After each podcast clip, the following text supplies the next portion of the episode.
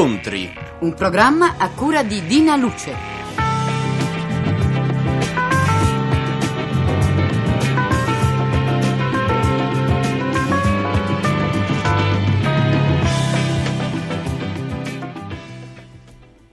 Cari amiche e cari amici, buongiorno e bentrovati tutti.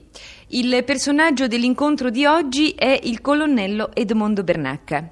L'intervista ha avuto luogo a casa sua, eh, una casa a Roma, al, all'Eur, una casa a pian terreno, elegante, con giardino.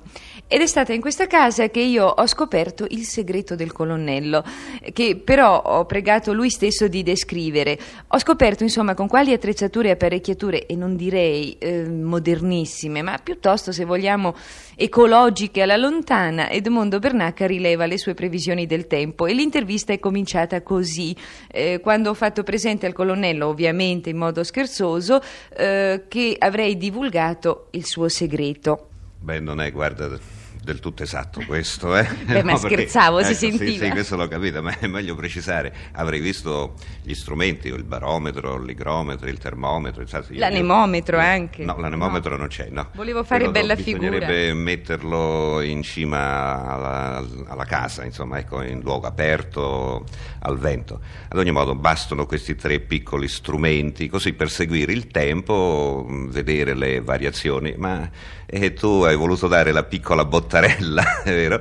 Nel senso in quello strumento un po' rudimentale, tu l'hai chiamato ecologico, mi pare. Sì, perché è fatto tutto di legno. Ecco, sì, infatti è un tronchetto di una pianta che non so quale sia però perché non me l'hanno voluto dire, è un segreto, un mistero, una pianta che viene dalle Alpi, dal Cadore e ha tre ramoscelli, secchi naturalmente, ebbene messi su una tavoletta e questi qui si muovono a seconda, è vero, le variazioni del tempo. Mi hanno fatto questi contadini proprio molto graziosi, vorrei dire, cordiali, affettuosi, anche una scala, come vedi, c'è pioggia, variabile e tempo bello.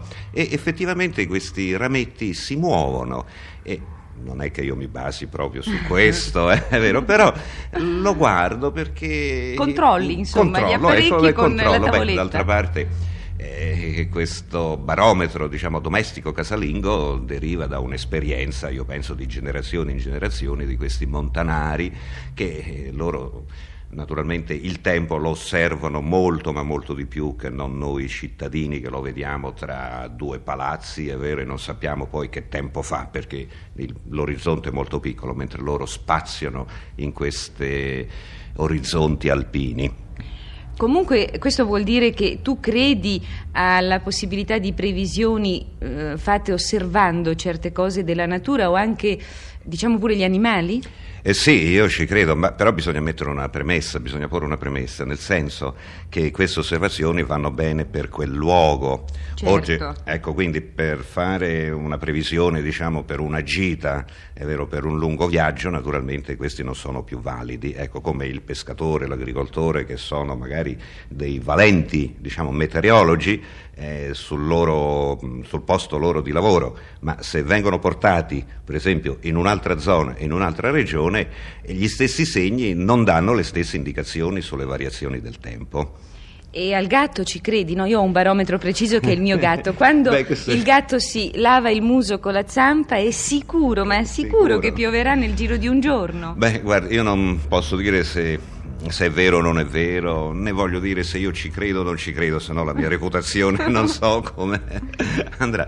Eh, però c'è questo, ecco, posso dire questo, che gli animali eh, hanno vissuto sempre nella natura, diciamo nella natura, e quindi devono aver affinato nella- dall'antichità eh, questo senso, chiamiamolo meteorologico, cosa che noi abbiamo perduto, perché tra le abitazioni, i vestiti, le comodità, tutte le agiatezze che noi abbiamo adesso per difenderci dal caldo, dal freddo, non avvertiamo più queste variazioni. Cosa che penso che gli animali ancora abbiano, come penso che i primi uomini fossero dei meteorologi, ecco, erano più sensibili diciamo, al- alle variazioni del tempo. Lo siamo in un certo senso anche noi oggi, è vero, perché? Perché eh, la rapidità dei trasporti, le comunicazioni ci portano da una regione all'altra e quindi avvertiamo differenze climatiche. Ecco. Certo, io vorrei parlare anche della meteoropatia o dei meteoropatici, però prima mi sembra doveroso parlare di Edmondo Bernacca perché per ora non ne abbiamo parlato. Allora, facciamo una piccolissima carta d'identità. Edmondo Bernacca è sposato, ha una figlia Federica che a sua volta è sposata da qualche mese, però tiene a dire che ancora non è nonno. Sì. E poi ha un figlio, Paolo, studente universitario in scienze politiche. Io vorrei chiederti ehm, come mai sei diventato meteorologo? A me interessa sempre la partenza di un personaggio, cioè tu avevi una predisposizione, una passione, non so, come mai? Beh, guarda, devo disilluderti, non sono stato il bambino prodigio che già dai 4-5 anni giocava con barometri, termometri, anemometri o guardava le nubi, il cielo, no, no la mia infanzia è stata normalissima, la mia gioventù lo stesso normalissima, solamente che si è dato un caso, quindi proprio possiamo dire per combinazione, ecco, non c'è stato niente, nulla dentro di me che mi abbia ispirato a queste cose un mio amico, mentre eh, facevamo il servizio militare, dopo il liceo, abbiamo fatto il servizio militare insieme, per caso legge su un giornale di, una, delle, ecco, anzi, di borse di studio del, ehm, dell'aeronautica militare per specializzare dei giovani appena diplomati in meteorologia, per poi, è vero, prenderli e inserirli nel servizio meteorologico nazionale che allora ancora non esisteva, parlo di tanti anni fa. Beh, insomma, qualche anno fa, non buttiamoci Ora, giù. Beh, allora questa notizia ci un po' entusiasmò, dice vogliamo andare a fare questo corso, meteorologia, chissà che cos'è, perché nelle scuole nei miei tempi non si studiava, è vero, si studiava appena l'arcobaleno, il tuono, il fulmine, così come fenomeno, si studiava in geografia. Andiamo, vediamo un po' di che cosa si tratta. Andammo, eh, fummo presi, cominciamo a frequentare questi corsi e ti dico che ci entusiasmarono subito, perché essere immessi in questo mondo mm, dei venti, mondo delle piogge, mondo delle nubi, era un mondo un po' misterioso, nessuno lo conosceva. E fatto sta che poi rimanemmo, quindi vedi una cosa molto molto molto molto semplice, facemmo degli esami per essere immessi nel, nei ruoli degli ufficiali meteorologi, vincemmo il corso, il concorso e, e, così feci tutta la mia carriera e adesso sono il colonnello Bernacca, l'uomo infatti, del tempo. Infatti, e qual è il fascino della meteorologia? Beh, vedi che ogni giorno c'è qualche cosa nuova da scoprire. Eh, infatti chi segue ormai la rubrica televisiva vedrà che ogni sera non è mai diciamo, lo stesso discorso, non è mai la stessa situazione, cambia sempre, è sempre mutevole, l'atmosfera è capricciosa, e quindi c'è sempre da scoprire qualche lato sconosciuto. Poi ancora adesso parlando un po' più scientificamente, della macchina del tempo, cioè dell'origine della, de, di tutti i vari fenomeni che ci colpiscono, praticamente non ne sappiamo ancora molto. Sì, abbiamo scoperto in questi ultimi decenni molte, ma molte cose, ma tu pensa all'immenso oceano gassoso che avvolge la Terra, immenso detto, e ancora del tutto non lo conosciamo. E sappiamo che certi fenomeni che avvengono nell'alta, nell'altissima atmosfera condizionano i fenomeni è vero che avvengono nella bassa atmosfera, cioè quei fenomeni che poi ci colpiscono, fenomeni di pioggia che ci rovinano magari anche qualche vacanza. Ecco. Eh, eh sì, infatti. Eh, io prima di arrivare a questo punto vorrei dire mh, mm, la, le previsioni meteorologiche non sono più un fatto isolato di una nazione, ma voi siete collegati praticamente come una rete con tutto il mondo. Sì, infatti la previsione del tempo ecco, non è il lavoro di un singolo, ma è il lavoro di un'equipe. E inoltre mh, ciascun servizio meteorologico nazionale collegato con tutto il mondo, perché per sapere, tanto per dirti una cosa, il tempo che farà domani a Roma bisogna conoscere il tempo che vi è adesso sull'Oceano Atlantico, il tempo che vi è sull'Europa settentrionale, il tempo che fa sull'Africa, eh, sulla Russia, anche sull'Asia, perché diciamo, un cambiamento del tempo in una zona anche lontana si ripercuote come a catena reazione anche sul tempo poi che farà sulla nostra regione, quindi è un lavoro diciamo, internazionale. Ecco. E torniamo a Edmondo Bernacca perché il discorso va e viene eh, dal personaggio al lavoro che fa, che è molto interessante e poi ci coinvolge tutti. Mm, I rapporti che ha il colonnello Bernacca con il pubblico, c'è da dire che tu hai reso le previsioni del tempo simpatiche, anche se ci dici che verrà il freddo e la pioggia, perché sei molto familiare, eh, molto pieno di calore, magari sottinteso nascosto dietro le isobere o la depressione 24, non so bene.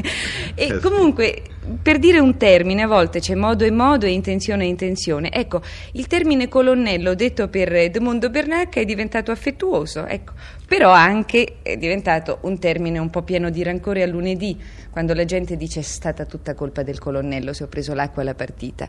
Come sono i tuoi rapporti con il pubblico? Beh, i rapporti con il pubblico sono cordiali e penso anzi di non essere un personaggio per il pubblico, sono potrei dire l'amico Bernacca, anzi molti mi chiamano Bernacca che tempo fa anche per strada quando mi fermano, perché vi è questo rapporto? Io penso, sì, prima di tutto perché io illustro il tempo, sono un, una specie di, come possiamo dire, di, di portavoce delle vicende atmosferiche, sono il cronista, il giornalista cronista del tempo e quindi niente personaggio. E poi anche vi è questo fatto, il tempo condiziona un po' tutti. Tu pensa al bambino che deve andare a fare la passeggiata con la scuola, con i suoi amichetti, e il tempo per lui è un fattore molto importante, domani pioverà, non pioverà. La persona anziana, diciamo, eh, ha i doloretti reumatici, quindi vuol sapere se il tempo sarà umido, se sarà caldo. Quindi a te afoso, dispiace eh, dire che pioverà, specialmente no, per il weekend? Ecco, no, non mi dispiace quando so che gli agricoltori attendono la pioggia e allora dire che arriva la perturbazione numero 15 eh, per me è una cosa bella perché dico meno male arriverà la pioggia e quindi le campagne ne avranno un beneficio. Questo disturberà naturalmente i cittadini, specialmente se la pioggia poi capita di domenica, è vero, rovino il, il fine settimana.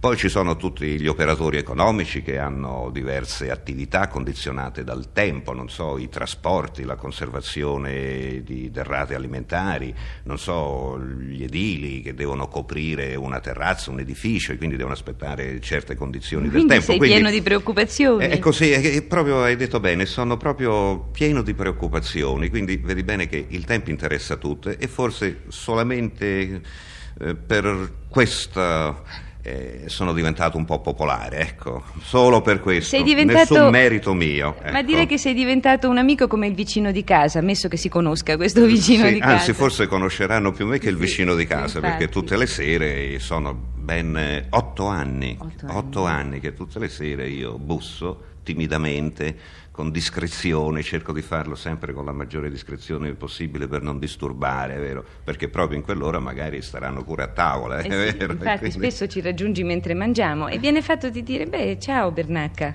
E senti, vorrei chiederti, ma è vero che a lunedì o alla domenica qualcuno ti dice ma colonnello perché ha fatto piovere? Eh sì, eh, me lo dicono come se io fossi proprio il responsabile, infatti, e questo mi denota questo, questi rapporti cordiali, affettuosi, io li trovo proprio affettuosi, anzi ti dirò una cosa, è vero, che ricevo tante lettere, eppure lettere di improperi non ne ho ricevute mai.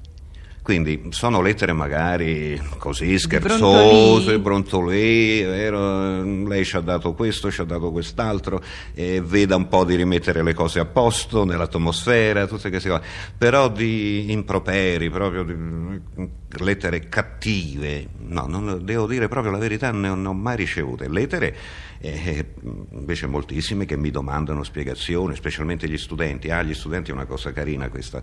Quando siamo in prossimità degli, degli esami di maturità, i liceali sì. che portano magari geografia, scienze, eccetera, allora mi scrivono, dice colonnello, mi prepari una tesina che voglio portarla Beh, all'esame. Ed è molto carino. E io rispondo a tutti. Sì, fai a le tutti. tesine. Faccio le tesine ancora. ora.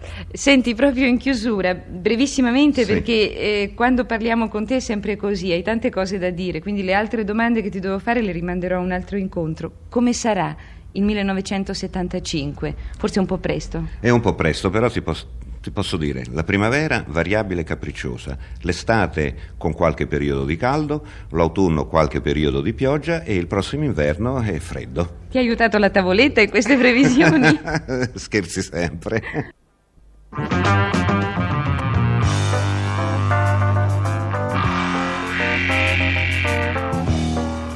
Avete ascoltato Incontri a cura di Dina Luce. È intervenuto il colonnello Edmondo Bernacca.